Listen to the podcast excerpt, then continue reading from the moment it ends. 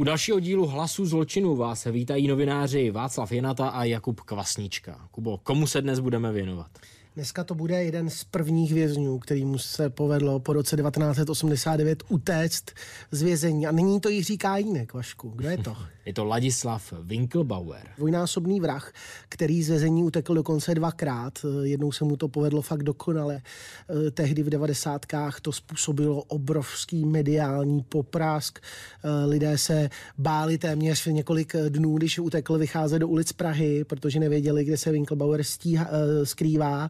A celkově ta story je neuvěřitelná v tom, kolik chyb udělala policie, při, ať už při tom, kdy Winkelbauer utíkal, nebo i ve chvíli, kdy se ho snažila pak po Praze chytat.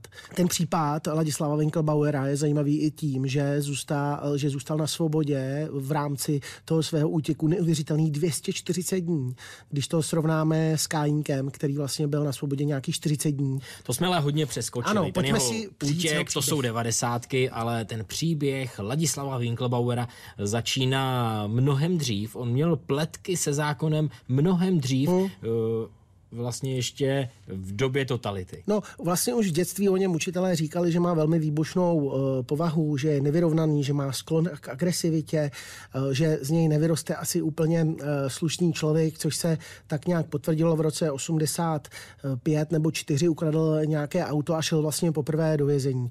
Ukradl auto, když mu bylo, já nevím, osmnáct devatenáct let, uh, dostal trest, no ale poté, když vyšel z vězení, tak uh, utekl do Německa ještě před revolucí. On začal toužit po životě na západě, ano. Se svojí tehdejší přítelkyní vlastně se vybavil falešným, padělaným cestovním pasem a na něj v tehdejší době, tedy v roce osmdesát osm, dokázal tedy přejet železnou oponu a dostal se na západ. No, byl, on byl velmi chytrý, to byl chytrý, chytrý člověk, velmi podnikavý, vždycky měl ambice být velmi bohatý. Jak už říkal jeho třeba bývalý právník, miloval rychlá auta, rád oslňoval krásné ženy, svým způsobem chtěl dobývat svět, měl velké plány. Po revoluci se vrátil do Československa s tím... Začal plnit tyhle ty ambice. Ano, s tím, že tady uh, využije peníze marky, které se mu podařilo vydělat v Německu a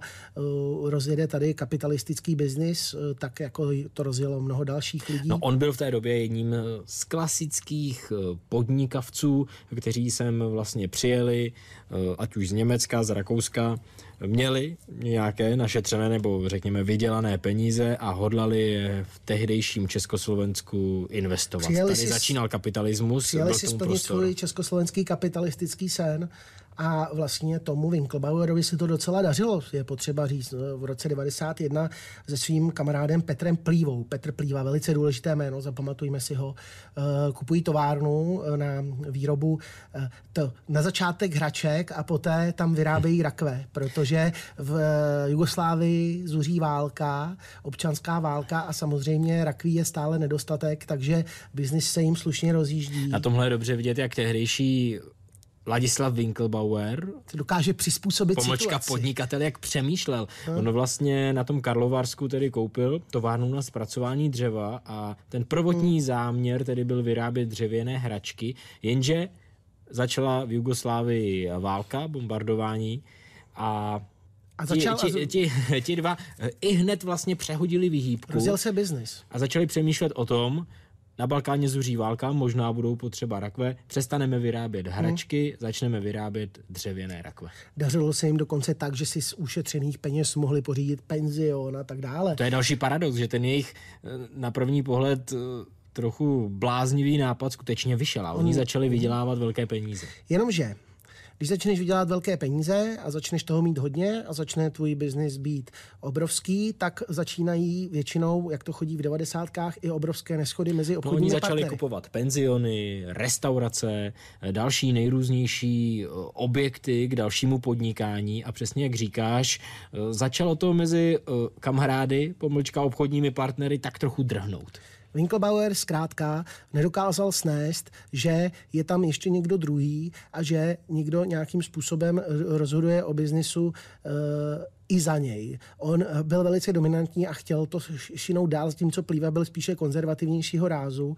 A nakonec to dopadlo tak, že se Winkelbauer rozhodl nějakým způsobem to spojení ukončit, respektive seznámil se s Pavlem Burešem, to je další důležité jméno, Pavel Bureš, taky takový podivný člověk z polosvěta, který bylo v těch devadesátkách hodně, pseudopodnikatel, pseudokšeftář, a v rámci tohoto nového přátelství se rozhodli, že si na toho Plívu zasednou a že nějakým způsobem mu budou vydírat no. do té míry, až mu ta, neříkám, firma spadne do rukou, ale zkrátka, že Plíva bude submisivní a firmu na výrobu rakví povede ono hlavně Winkelbauer. Ono to začalo takovými, dá se říct, nenápadnými naschvály. To hmm. tehdy vlastně o tom mluvil i starost, tehdejší starosta.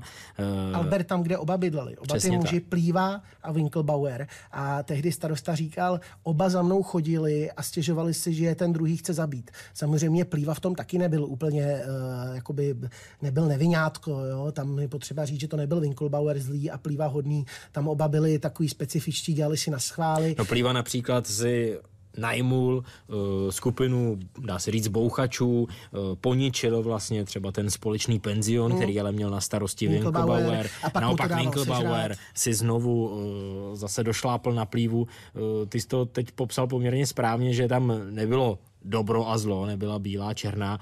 On to byli skutečně oba takový šedivý, dá se no, říct. A tam byly opravdu, ta nenávist jako gradovala, docházelo i k fyzickým sporům. Tam třeba už došlo k žalobě na Winkelbauera od toho Plívy kvůli tomu, že svým Suzuki Vitara najížděl do auta Fiatu Uno, jehož vlastníkem byl Plíva. Plívova matka pak u soudu tvrdila, že ji chtěl pachatel dokonce podříznout, stejně jako jeho syna. Zkrátka už tam byla opravdu animální, animální nenávist a z toho vlastně chtěl těžit ten Bureš, který chtěl s Winkelbauerem udělat ten útok na Plívu a nějakým způsobem získat tu firmu. No a nakonec ho dotáhli. Oni vlastně Plívu vylákali do Polska za výnosným hmm. obchodem. Za výnosným obchodem, ale dopadlo to tak, že opravdu brutálně ho vydírali. Opravdu brutálně ho vydírali, ale Plíva se nedal a naopak to všechno nahlásil na policii. No a, zač- a ta animozita už opravdu vygradovala do obrovské uh, nesmyslnosti a do toho přijde to, co vlastně změnilo Winkelbauerovi život. Přijde ta dvojnásobná vražda. Otázkou je, nebo otázkou, dle Winkelbauera to neudělal on, dle policie to samozřejmě on udělal, a pojďme si o té dvojnásobné vraždě něco říct, protože obětí nebyl Plíva, jak by si čekal, ten jeho obchodní partner. Obětí byl Bureš, ten jeho kámoš, který s ním vydíral, a obětí taky byla jeho bývalá družka Jolana Kejřová, která věděla mnoho. Ta teorie policie byla, byla, že oba věděli mnoho a proto museli zemřít. Oni věděli o tom vydírání toho Plívy. Přesně tak. Ale pojďme si to říct do detailu. Ladislav Winkelbauer se totiž bál potrestání za to vydírání. On už si vlastně Plívy ani moc nevšímal. To pro něj už byla, dá se říct, vyřízená věc. Čeho se obával bylo, že by mohl skončit znovu před soudem, případně ve vězení za to samotné vydírání. A z pohledu Ladislava Winkelbauera nejvíc informací měl právě Pavel Bureš a jeho bývalá partnerka Jolana Kejřová. Uhum. Winkelbauer se přátelí ještě s dalším člověkem, s Ivanem Zerzánem, a společně s... Ivan Zerzán je nový kamarád. Taky. No, další zas, nový kamarád. Nový Bureš takový. On vždycky měl, on měl vždycky nějakýho jako takovýhle asistenta podivného a to, to byl teď ten Zerzán. Přesně tak. To byla další nová postava a společně se domluvili na tom, že Pavla Bureše i Jolanu Kejřovou uh, musí zkrátka odstranit. Je tedy dvacátého června roku devatenáct set devadesát čtyři a Ladislav Winkelbauer s Ivanem Zerzánem zvou Pavla Bureše a Jolanu Kejřovou na Slovensko. Ta čtveřice odjíždí ve dvou vozech, najíždí na dálnici D jedna a jedou směrem tedy na Brno. Jenže u Benešova se ty auta předjíždí a Winkelbauer najednou mění směr na Benešov. Pavel Bureš v tom druhém vozu je z toho nejdřív trochu zmatený, nicméně následuje toho svého společníka, ale co se neděje dál? U obce Týnec nad Sázavou najednou auto, ve kterém sedí Pavel Bureš a Jolana Kejřová, exploduje. Ladislav Winkelbauer do něj totiž před jízdou nachystá nálož Semtexu. Zerzáň okamžitě po té, co dopadne policie, oba dva, vypovídá, že to byl Winkelbauer. Že to udělal Winkelbauer, že nastražil tu výbušninu, ale poté tu výpověď mění. Přesně tak. Mění, On... mění kvůli tomu, že údajně byl pod tlakem policie. To už pak měnil u soudu. A vlastně na základě tady toho se pak z Winkelbauera, nebo Winkelbauer sám ze sebe dělal oběť justice. Starší z nás, mezi které bohužel už patříme oba dva, si to možná pamatují, Ladislav Winkelbauer se opravdu dlouhá léta potom prezentoval jako justiční oběť. Neříkám, že byl, to vůbec neříkám, to nevíme, ale Winkelbauer tvrdil, že to celé vlastně byla jenom nehoda, a že i to doznání Zerzáně, který vlastně tvrdil to samé, co Winkelbauer poté, že to byla nehoda, naznačuje, že opravdu je Winkelbauer nevinný. Tvrdil Winkelbauer. Ale on netvrdil, že to byla nehoda, která se může stát každému z nás. On vlastně přišel s hypotézou, že se s Pavlem Burešem snažili o pojistný podvod, že zkrátka ten osobní vůz chtěli nechat vyhodit do povětří a ta nálož vlastně neexplodovala a Pavel Bureš proto prý to auto chtěl chtěl s tím autem jen popojet pod lampu a zkontrolovat tu nálož, proč tedy nevybuchla. A ona, podle verze Ladislava Winkelbauera, nakonec vybuchla v tu nejhorší možnou dobu, kdy u toho auta byl tedy, nebo kdy v něm seděl Pavel Bureš s Jolanou Kejřovou. To byla jedna z verzí. Jedna z verzí, jedna z verzí také mluví o tom, že to chtěli hodit právě na Plívu, že chtěli, aby vybuchlo auto Bureše a na, na následky toho by šel uh, Winkelbauer na policii a řekl, podívejte, Plíva mi chce vyhodit, chtěl tady Burešovi vyhodit auto a chtěli zkrátka hodit na Bureše podle Winkelbauera ten atentát. Ale jak si říkal, údajně pak se dá do auta ten, uh, se dá do auta ten Bureš a kontroluje tedy tu výbušinu a bum, najednou to bouchne, z ničeho nic. Samozřejmě této verzi trošku, tam trošku hapruje, proč tam byla ta Kejřová v tu chvíli, když on zkouší tu výbušinu, to znamená, že to je jako, jako podivné, ale vlastně ve finále je to tak, že soud neuvěřil, nebo respektive policisté neuvěřili a popozději ani soud těmto teoriím toho Zerzáně, který několikrát měnil výpověď i v rámci toho, v kolik jeli, kdy jeli, kam jeli a tak dále. On oba dva, jak ten Winkelbauer, který mnohokrát už předtím hál u soudu, tak Zerzáň e, a policistům tak byli velice nedůvěryhodní, oba, oba dva. No Ladislavu Winkelbauerovi tedy nakonec zůstává takzvaně na triku dvojnásobná vražda, no. On je ve vazební věznici a policisté dokončují obvinění a celý tenhle ten proces, nebo celý tenhle ten případ se pomalu e, posunuje k soudnímu procesu. V té době se chystal tedy vyšetřovatel Stanislav Plocek podat návrh na obžalobu a musel obviněného seznámit se spisem. Čtení toho spisu, který měl třináct set strán, Winkelbauer napřed začal ve věznici v Pankráci, ale vzhledem k tomu, že tvrdil, že je to tam nepohodlné pro to čtení a že na to blbě vyjídí a Bůh ví co ještě, tak se přemístil Winkelbauer, tak požádal o přesun na Bartolomějskou. On si zkrátka stěžoval, že se na čtení toho policejního spisu nemůže tak dobře soustředit, jako by se býval soustředil takzvaně na Barťáku, Bartolomějské ulici, a tak tedy kriminalisté mu vycházejí vstříc. Ale ona to když... nebyla tak úplně pravda, že se chtěl soustředit na čtení. Už se mu rodil v hlavě samozřejmě velmi, velmi, velmi propracovaný plán na útěk. Winkelbauer si od kamaráda vězně, který byl velmi zručný, nechal vyrobit jakýsi paklíč k poutům. On už ho u sebe měl v době, kdy ho převáželi. To byl asi jako první znak té přípravy, že, to, že opravdu neimprovizoval v Winkelbauer, že to měl velice dobře připravené ten útěk. Pojďme si ten samotný útěk teď popsat. Je srpen roku devatenáct set devadesát pět. Ladislav Winkelbauer je v pankrátské věznici, někde u sebe, možná v kapse, v ruce má schovaný ten vyrobený paklíč od svého spoluvězně a do věznice přijíždí černá policejní volha, v té době ještě ještě tohleto celkem tehdy běžné policejní auto.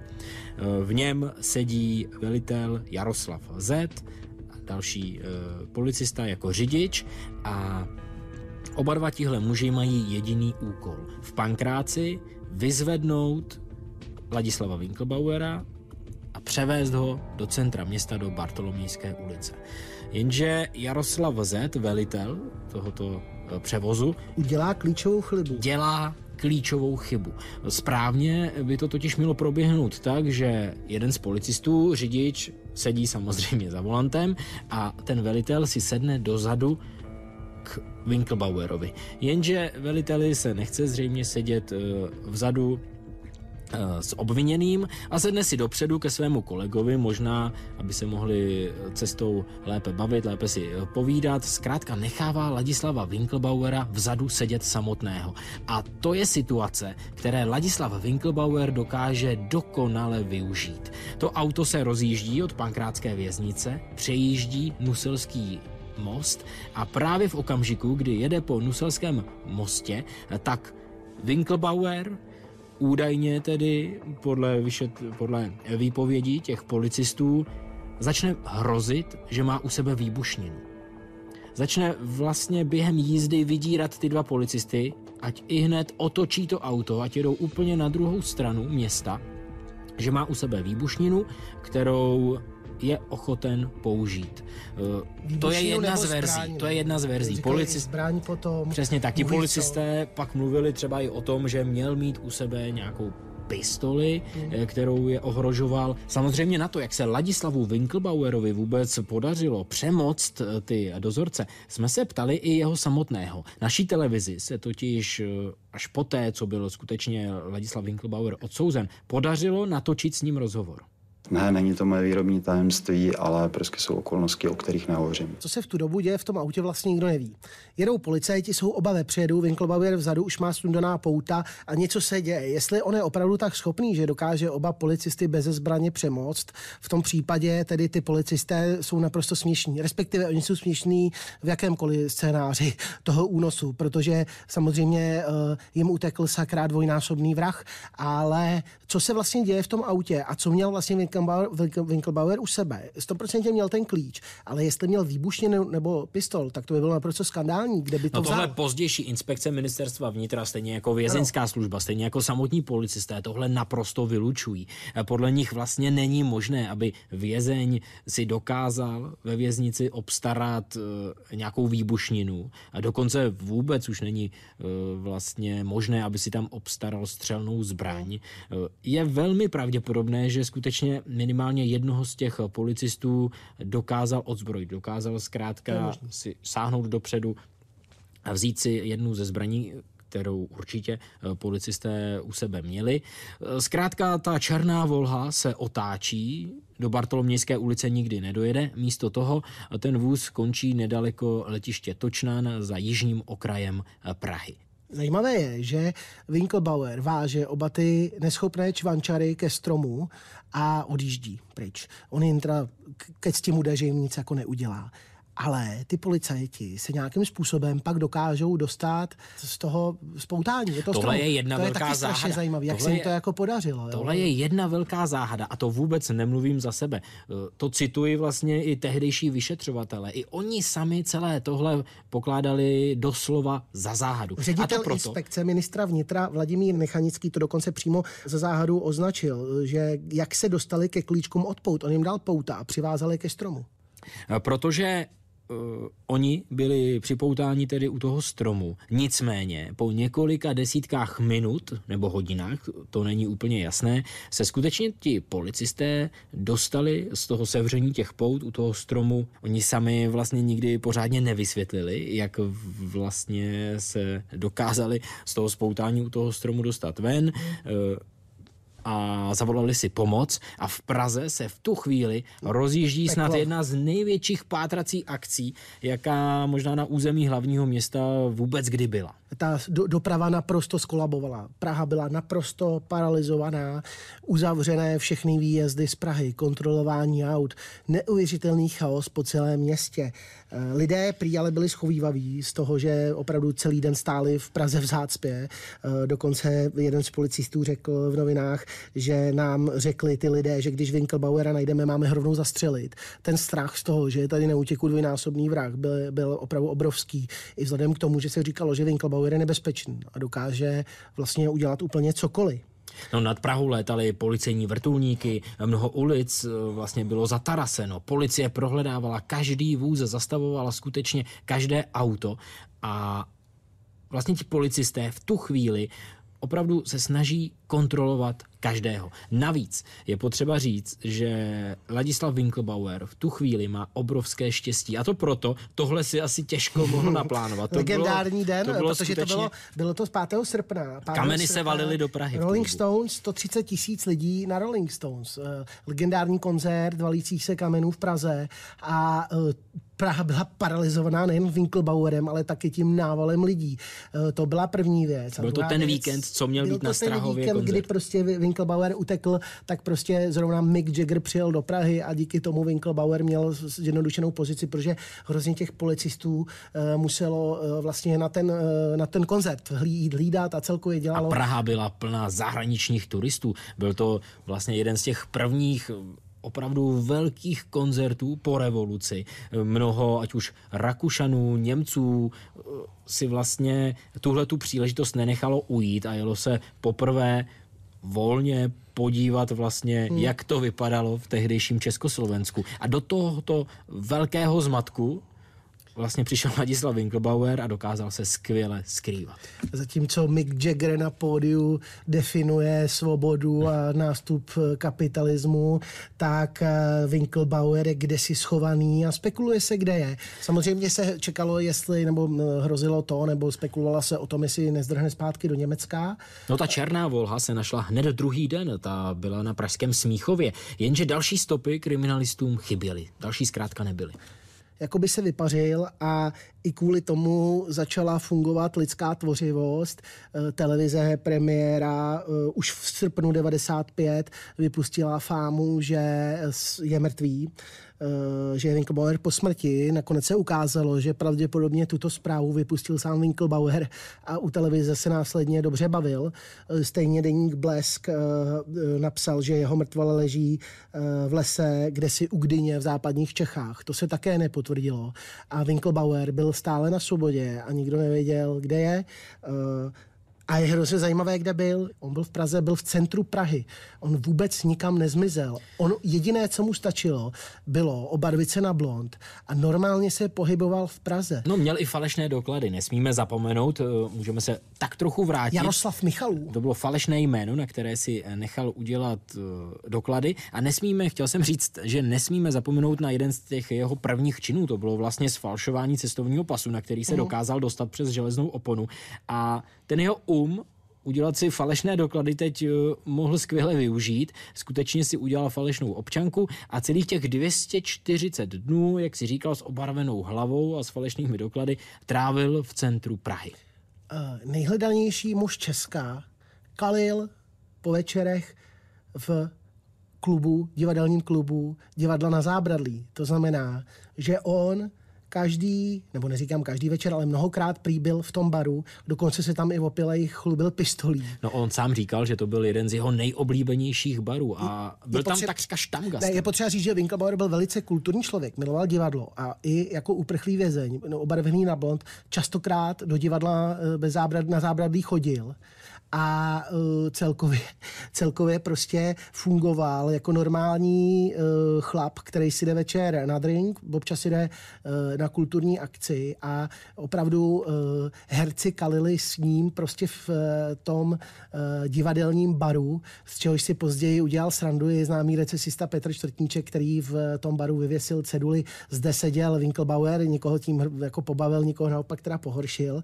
No a právě v tom klubu divadelním začal vlastně počátek jeho konce, počátek konce toho, kdy ho dopadli. A znovu si řekl, bylo to dvě stě čtyřicet dní, dvě stě čtyřicet dní byl na svobodě a dvě stě čtyřicet dní takhle chodil normálně po Praze a nikdo si ho jako nevšiml.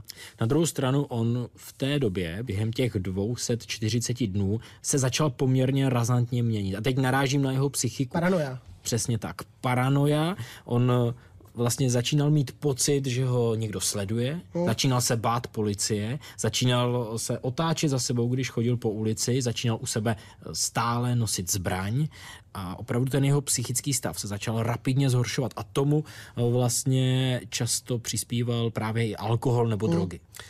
Ono, když jsi dvě stě čtyřicet dní na útěku, tak to s tebou asi něco maličko udělá. Pojďme si teď říct, jak ho dopadli. Ta jeho paranoja graduje šestého března roku devadesát šest. Je večer, On sedí, jak už jsme říkali, ve svém oblíbeném baru Divadla Na zábradlí a najednou se mu do hlavy dostává ten jeho z poslední doby už známý pocit, že po něm někdo zkrátka jde. On najednou začíná mít pocit, že mu někdo hodil něco do pití, že ho někdo zpovzdálí sleduje, že se ho někdo zpoza dveří, když třeba chce si odskočit na záchod, chystá přepadnout. Ale hlavně a začne si myslel, panikařit. Že mu je na stopě policie, že ho pořád někdo sleduje. Samozřejmě ta paranoja gradovala. Vytahuje najednou v tom baru zbraň. Nejprve se s ní jen tak začíná chlubit, jenže samozřejmě ten bar je plný lidí, mimochodem i herců z Divadla Na zábradlí a celá tahle situace je jim velice nepříjemná. A tak, když Ladislav Winkelbauer se zvedne ze své židle a poprosí jednoho z herců o telefonní kartu, tady jen malá odbočka, nepoprosil o telefon. Pro, pro, pro mladší posluchače a diváky možná uh, musíme vysvětlit, že telefonní karta se dřív strkala do te, uh, telefonů v telefonních budkách. Které dřív bývaly v Praze to bylo, to, to, a v ulicích. Možná znáte z internetu. A, a takže on žádá jednoho z herců o tu telefonní kartu a chce z toho baru odejít. Uh, Ten herec nic proti tomu nemá, protože skutečně ta situace v tom baru začíná být vypjatá. Tady je ještě důležité říct, že on je trochu zraněný v obličeji, on je nějaký odřený, on vypadá opravdu jako šíleně, on vypadá zmateně, jak kdyby ho někdo zbil, do toho ta paranoja. Vychází ven z baru a chce si zavolat taxíka. Jenže v tu chvíli si muže s pistolí v ruce, který mává zběsile na taxíka, všímá policejní hlídka. On v tom taxíku nějakým způsobem ještě ohrožuje mladou dívku. Tam ještě dochází k nějakému sporu s dívkou, myslím, že on která si třeba, také volá ona toho taxíka. Ona chce si vyhodit z toho taxíka. Taxík. Tam jde o takový klasický spor, dva lidé si volají taxíka. Taxík, taxík a zastaví a oni se hádají. Si všímá tedy, jak je ošklivý na paní, vystupuje taxikář, nějakým způsobem se dostává do konfliktu s Winkelbauerem, taxikář odjíždí, Winkelbauer utíká, protože už vidí, že si ho všímá policejní hlídka. Přesně tak, zpovzdálí totiž přijíždí policejní auto a Winkelbauerovi je jasné, že se blíží jeho dopadení, že skutečně ti policisté zatím jen zpovzdálí pozorují tu situaci. V tu chvíli se jim pravděpodobně nechtělo moc zasahovat, možná si volali posily, viděli nějakou potyčku, muže random zahlédli. Potyčka v devadesátky, to je, jakmile se nestřílo, tak je to pro ještě dobrý. A ještě si vezmi, že oni opravdu jako asi netušili ty policajti, že jde o nejhledanějšího zločince. No to určitě netušili. to určitě netušili. Nicméně ti policisté volají posily, Winkelbauer začíná utíkat vlastně kolem nábřeží od Divadla Na zábradlí a ulice Karolíny Světlé, Světlé Vina a z té vinárny zrovna vychází novinář ČTK Jen Bartáček. Se svojí přítelkyní Veronikou. To je chvíle, oni vychází z té vinárny, vůbec netuší, že zrovna proti nim po ulici běží Ladislav Winkelbauer. Který zrovna chytne novináře. To je taky úplně neuvěřitelná jako schoda náhod. Prostě, že on si jako rukojmího vezme novináře. To prostě nemyslíš. On bere tu pistoli, přikládá mu ji, přesně tak, dává mu ji pod žebra a Za, zašeptá mu, zavolej mi taxíka, a jinak to špatně dopadne. On mu začne vyhrožovat. Jeho zděšená přítelkyně stojí jako opařená a stále policejní hlídka to celé sleduje jen zpovzdálí. Ti policisté pronásledují po ulicích toho Winkelbauera. Oni ho tak jako sledujou, co tak jako dělá. A jako ještě říká, ještě ne, ještě ne, ještě ho nech. Možná byli přesvědčeni o tom, že skutečně nějaké ty posily se blíží. Nicméně zpozdálí čuměli na to, jak frajer utíká, bere si rukojmí a nic neudělali. Ano, doba byla specifická dneska, už by se asi možná chovali jinak a tady to byl ještě jako pořád light, light verze uh, tehdejší trestné činnosti. Nicméně tohle je drama, které se běžně na pražských ulicích samozřejmě nedělá. Ne, jasně, to nechápu policajty, že už tu dobu něco neudělají. Jo. To je další obrovský pochybení a pojďme si probrat, co se děje dál. Ladislav Winkelbauer tu dvojici s pistolí v ruce táhne k jednomu z domů. Před vchodovými dveřmi se ale ta dvojice vysmíkává, dokáže se na poslední chvíli zachránit a Ladislav Winkelbauer vlastně mizí ve dvoře jednoho z domů. Policisté přijíždí na to místo, už vyskakují z policejního vozu a samozřejmě se snaží běžet za ním. Jenže Ladislav Winkelbauer se jim ztrácí. Je nutné říct, že ty domy vlastně mají určité vnitrobloky, vnitrobloky jsou, jsou, to... velice, jsou úzce propojeny a Ladislav Winkelbauer se zkrátka na malou chvíli v těch dvorcích, v tom vnitrobloku starých pražských domů té policii ztrácí. Policie ale v tu chvíli ho až tak se nesnaží dopadnout. Ti policisté jsou takový zdrženliví. Pořád protože... jsou jako decentní, že tak jako pořád tam jako nedělají žádnou extrémní akci. Ano, nějak ho pronásledují. Pravděpodobně ale... čekají na další a další posily, posily, protože jim je jasné, že v, uprostřed noci v tom vnitrobloku, v těch dvorečkách za, mezi těmi pražskými domy by ho odhalili jen velmi těžko. A v tom vnitrobloku se tím tou tlumenou ozvěnou, která je tolik specifická pro pražské vnitrobloky, ozývá Winkelbauerův hlas, který řve na ty obyvatele domu. Prohlížejte skříně, jsou tam policisté, kteří mě chtějí zabít, prohledejte vanu v koupelně, je tam kyselina, chtějí mě v ní rozpustit. Běhá po tom vnitrobloku, až doběhne do jednoho z bytů. Jednoho z bytů. Je to jeden z bytů toho domu, kde žije Čechoameričan, mladý muž Ruben Lang, a u něj jsou právě zrovna na návštěvě dva mladí Američané, Frank Pond a Dan Royce. Winkelbauer si je bere jako rukojmí. Vbíhá k ním, on je budí, protože ta trojice spí, on jim vběhne do bytu, probudí je a z ničeho nic, ti muži se ani nestačí probrat a najednou zjišťují, že jsou vlastně rukojmím. V tu chvíli tady má tři rukojmí, tři, dva, dva Američany, no Čechoameričana, policie je někde úplně v čudu, zásahovka ta vůbec nikde není. No nutné říct, že policie v tu chvíli vlastně... Uh, ztratila informace, ve kterém domě vlastně Winkelbauer je. Takže, amatér, takže oni prohledávají vedlejší domy no. A v tom domě, kde Winkelbauer zrovna drží to rukojmí, vlastně žádný policista paradoxně není. A tak těm dvou Američanům a jednomu Čechoameričanovi nezbývá nic jiného, než se dvojnásobnému ozbrojenému vrahovi postavit sami.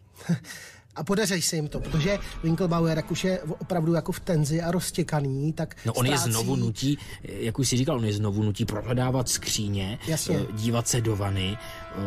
Ti mladí muži pak během pozdějších výpovědí skutečně prohlašovali, že si mysleli, že jde o skutečně psychicky nemocného muže. A tak není divu, že jednomu z té trojce se na poslední chvíli podaří ten byt opustit, podaří se mu vyběhnout, doběhne vlastně k sousedům, odkud zavolá na linku sto padesát osm. A až on v tuhle chvíli upozorní vlastně policisty, pozor, jste v úplně špatném domě, přiběhněte do domu číslo čtrnáct, tam, kam vlastně Winkelbauer vběhnul, on je tady, on je v našem bytě. Americký sen v Praze, opravdu krásný výlet do Prahy. No a e, ti zbylí dva e, pozorují Winkelbauera, který opravdu ztrácí pozornost. Jakoby... E, to podcenil a neuvěřitelnou, neuvěřitelným hrdinstvím tady ti dva Američané spacifikují Winkelbauera, odzbrojí ho a v té chvíli, nebo v té chvíli, po několika minutách slavnosti jen běží, konečně zásahová jednotka plně vyzbrojená do toho bytu, rozráží dveře, dělá všechny ty pohyby, jak jsme zvyklí, a v tu chvíli už vidí Winkelbauera, jak na něm sedí ty dva Američané v pyžamech a říká, jo, tady ho máte, no, díky moc, uh, což je potom úplně bru, jako brutál, opravdu jako hrozně vtipný, uh, když si policajti na, uh, následně udělají opravdu trapnou policejní tiskovku sedmého března, uh, tehdejší ředitel služby kriminální policie Ladislav Kadeřábek a další se jí zúčastnili. A policejní prezident Tomášek tehdy slavnostně povýšil šest policistů a dalším třinácti přidal peněžitou odměnu, jo, za to, že doběhli k Winkelbauerovi ve chvíli, kdy ho spacifikovali civilové, za to, že si naprosto vykašlali na jeho pronásledování a za to, že si úplně naprosto spletli domy, kde ten Winkelbauer byl, tak dostalo třináct policistů peněžitou odměnu a šest policistů bylo slavnostně povýšeno. Gratulace obrovská. Je potřeba říct, že tehdejší policie skutečně zdaleka nebyla v tak dobré kondici, jako je ta dnešní. To třeba dokládá i ten příběh, ten redaktor že... Bartáček, to byl ten z té české tiskové kanceláře, který byl chvíli jako rukojmí, tak pak vyprávěl, kolem půl jedné v noci přivezli Američany, kteří s útočníkem zápasili. Měli být vyslechnuti, ale nikdo z policistů, ani šéf pražské policie Bondík neuměl anglicky. Požádali, aby jsme tlumočili. To bylo obrovské faux pas, prostě, které navíc ještě končí jako trapnou tiskovku. Místo to, aby oni radši nic neříkali, nedělali, tak oni ještě nikoho povýšejí. No nechápu. Winkelbauer jde zpátky do vazební věznice, jenže tam zůstává jen půl roku a v hlavě se mu rodí další plán na útěk. Další pokus o útěk dne třicátého října devatenáct set devadesát šest. Winkelbauer používá společně s dalšími dvěmi spoluvězni nohu od postele, kterými si ve věznici v rohu udělá jakousi díru. Do klenby. Do klenby. On v podstatě... Ona tím, byla malá, ta dírka. Přesně tak. On v podstatě tím železným kusem nábytku si udělá díru do stropu hmm. a dokáže se svými spoluvězni prolézt na půdu. Byla to budova B, pankrátské věznice. Oni dokážou prolíst na půdu, dostanou se až na střechu, jenže jsou čtyři hodiny ráno a oni zjišťují, že z té střechy jedné z budov pankrátské věznice se zkrátka nedokážou dostat nikam dál. A tak zůstávají sedět na té střeše, přibíhají dozorci, ty v první okamžik vlastně tak trochu nevědí, co mají dělat, jestli mají jen čekat nebo lézt nahoru za těmi spoluvězni, za, ty, za těmi vězni společně s Ladislavem Winkelbauerem a, a tak Ladislav Winkelbauer jen pokřikuje na ty dozorce ze střechy, ať zavolají novináře, ať informují prezidenta, advokáta, to ale dozorci neudělají. A... Zavolali právníka jenom, který mu řekl, že neblázni slez, on slezl a tím skončil druhý pokus o útěk, nebylo to už nic mimořádného, ale už jenom to, že někdo dovolí prostě, že mu vůbec dali tu příležitost, že zase měl tu možnost, to je skandální. To, co ale... se dělo kolem Winkelbauera, je totální průšvih. Ale pozor, tuhle možnost už nedostal, protože tohle změnilo ten celkový pohled vůbec na Ladislava Winkelbauera a teď mluvím o tom pohledu vězeňské služby. Vašku, překvapivě protože... je napadlo, že by ho mohli zavřít do nějaké cely, ze které neuteče. Ale taková cela nebyla do té doby. Oni úplně předělali jednu místnost v pankrátské věznici, udělali speciální celu, ty zdi byly vytvrzené vlastně ocelí, tak, aby skutečně se z nich nemohl dostat. Bylo to naprosto speciální opatření. A ani páčidlama tak... se nešlo dostat, tady, jak říká jeden ani páčidlama. Z lidí, co to vyráběli.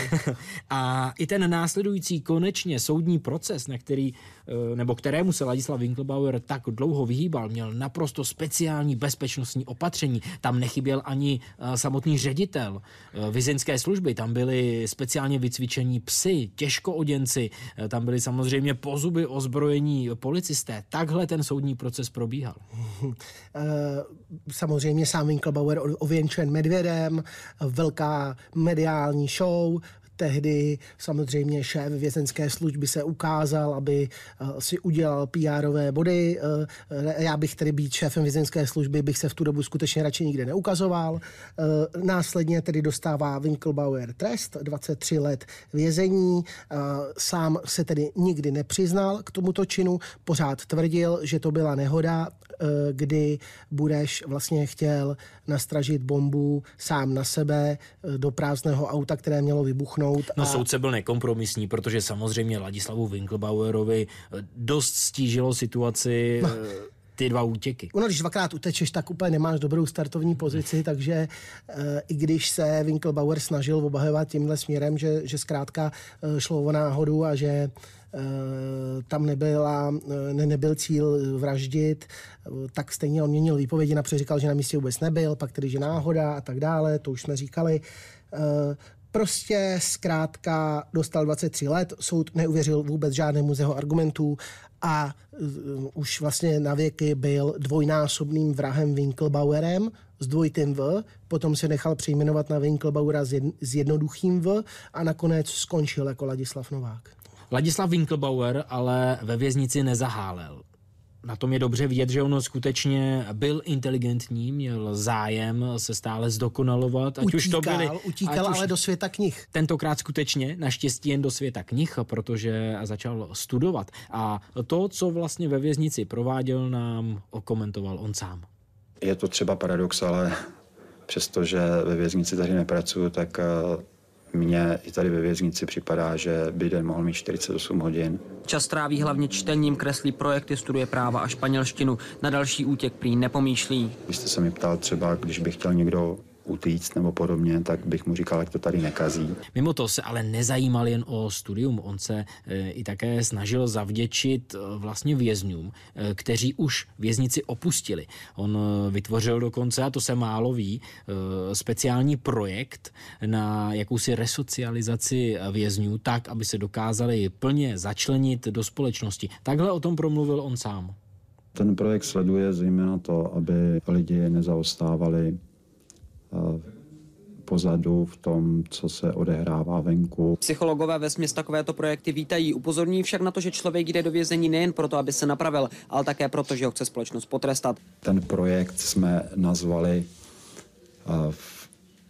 takovým pracovním názvem Zachráněné babičky, proto, to z toho důvodu, protože je spousta spousta obětí v důchodovém věku. Ladislav Winkelbauer říká, že ve vězení jsou dva druhy lidí. Jedni, kteří jsou smířeni s tím, že jejich domovem je vězení, a druzí, kteří se chtějí vzdělávat, na sobě pracovat. A teď si ještě poslechněte jeho obhájkyni. Ladislav Winkelbauer se totiž kromě útěků a studia samozřejmě za mřížemi také snažil o to, aby se dostal na svobodu legální cestou. On usiloval o obnovu procesu, protože, jak už tady několikrát zaznělo, on pořád omílal to, že skutečně za smrt těch dvou lidí, tedy Pavla Bureše a Jolany Kejřové, nemůže, že za to může někdo jiný. Ale soud mu nakonec neuvěřil. Ladislav Novák. Celý národ ho zná ale pod příjmením Winkelbauer. Před třinácti lety měl vyhodit do povětří auto plné semtexu a zbavit se tak nepohodlného komplice a jeho přítelkyně. To ale popírá a soudu chce po letech dokázat svou nevinu. Myslíte si, že máte šanci? No, opravdu bez komentáře. Kdybych věděla, že by byl vinen, tak to bych tu teda nebyla v žádném případě. Přesto byl propuštěn po osmnácti letech, to znamená o pět let dřív, než měl být propuštěn původně. Byl propuštěn v roce dva tisíce třináct jako Ladislav Novák. Dostal... Absolutní tichosti. Ano. O tom se, to je důležité říct, o tom se vlastně tehdy nikdo nedozvěděl. Ono, myslím, že to psali až, až rok, rok poté. Rok, rok poté rok to napsali poté. Lidovky. Rok poté to napsali Lidovky, které to nějakým způsobem náhodně zjistili. Vlastně on už rok byl na svobodě jako Ladislav Novák. Uh, Informací o něm je opravdu málo, co dělal na svobodě. Samozřejmě on měl ambice se rychle začlenit do e, zase podnikatelského světa a do roku vydělat svůj první milion. Tady já vidím určitou podobnost s Ivanem Junákem. On to byl vlastně Přesně. E, člověk, dá se říct, starého typu v nové době. Hmm, najednou zjistil, že to nepůjde tak snadno, že vlastně ty mechanismy, které mu fungovaly v devadesátkách, tak dneska už nefungujou, že ten svět se změnil, že je úplně jiný. On údajně hovořil o tom, že do roka vydělá svůj další milion, pořídí si znovu nějaké rychlé sportovní auto, Milenku Marou. O třicet let mladší ženu chtěl. Hmm. Jenomže nebyl rozhodu. schopen si vůbec najít ani základní práci, neměl samozřejmě vůbec žádný peníze, začal se stýkat s lidmi, kteří buď byli ve výkonu trestu předtím, anebo k němu směřovali, zkrátka s lidmi, kteří rozhodně nebyli v žádném případě lidmi, kteří by ho posunuli dál. No, jediní kamarádi, životě. kteří mu zbyli, byli ano. kamarádi z pankrátské věznice. No a vlastně příběh Ladislava Nováka končí někde takhle kolem roku dva tisíce třináct, čtrnáct, patnáct, Bůh ví. On se hádá s přítelkyní a odchází z Prahy a naprosto tajemně mizí kdesi a nikdo neví kde, jestli dneska žije, nežije, kde je, jak se jmenuje, co dělá, nikdo netuší. Takže uh, to je taková trochu záhada, ale určitě nedopadl tak, jak chtěl po té, co z toho vězení vyšel, aby se z něj znovu stal podnikatel, kterým byl v těch devadesátkách, kdy vyráběl rakve do jugoslávské války a než se z něj stal vrah, tak takovýhle podnikatel z něj určitě není, nebu, nebyl a nebude. A to, co s ním je teď, jak vypadá, kde je, to ví jenom Bůh a Ladislav Winkelbauer. Alias Novák. Alias Novák. A tímhle záhadným koncem nejznámějšího útěkáře z českých věznic končí dnešní Hlasy zločinu. Sledovat nás můžete na C N N Prima News, na našem zpravodajském webu a poslouchat na podcastových aplikacích.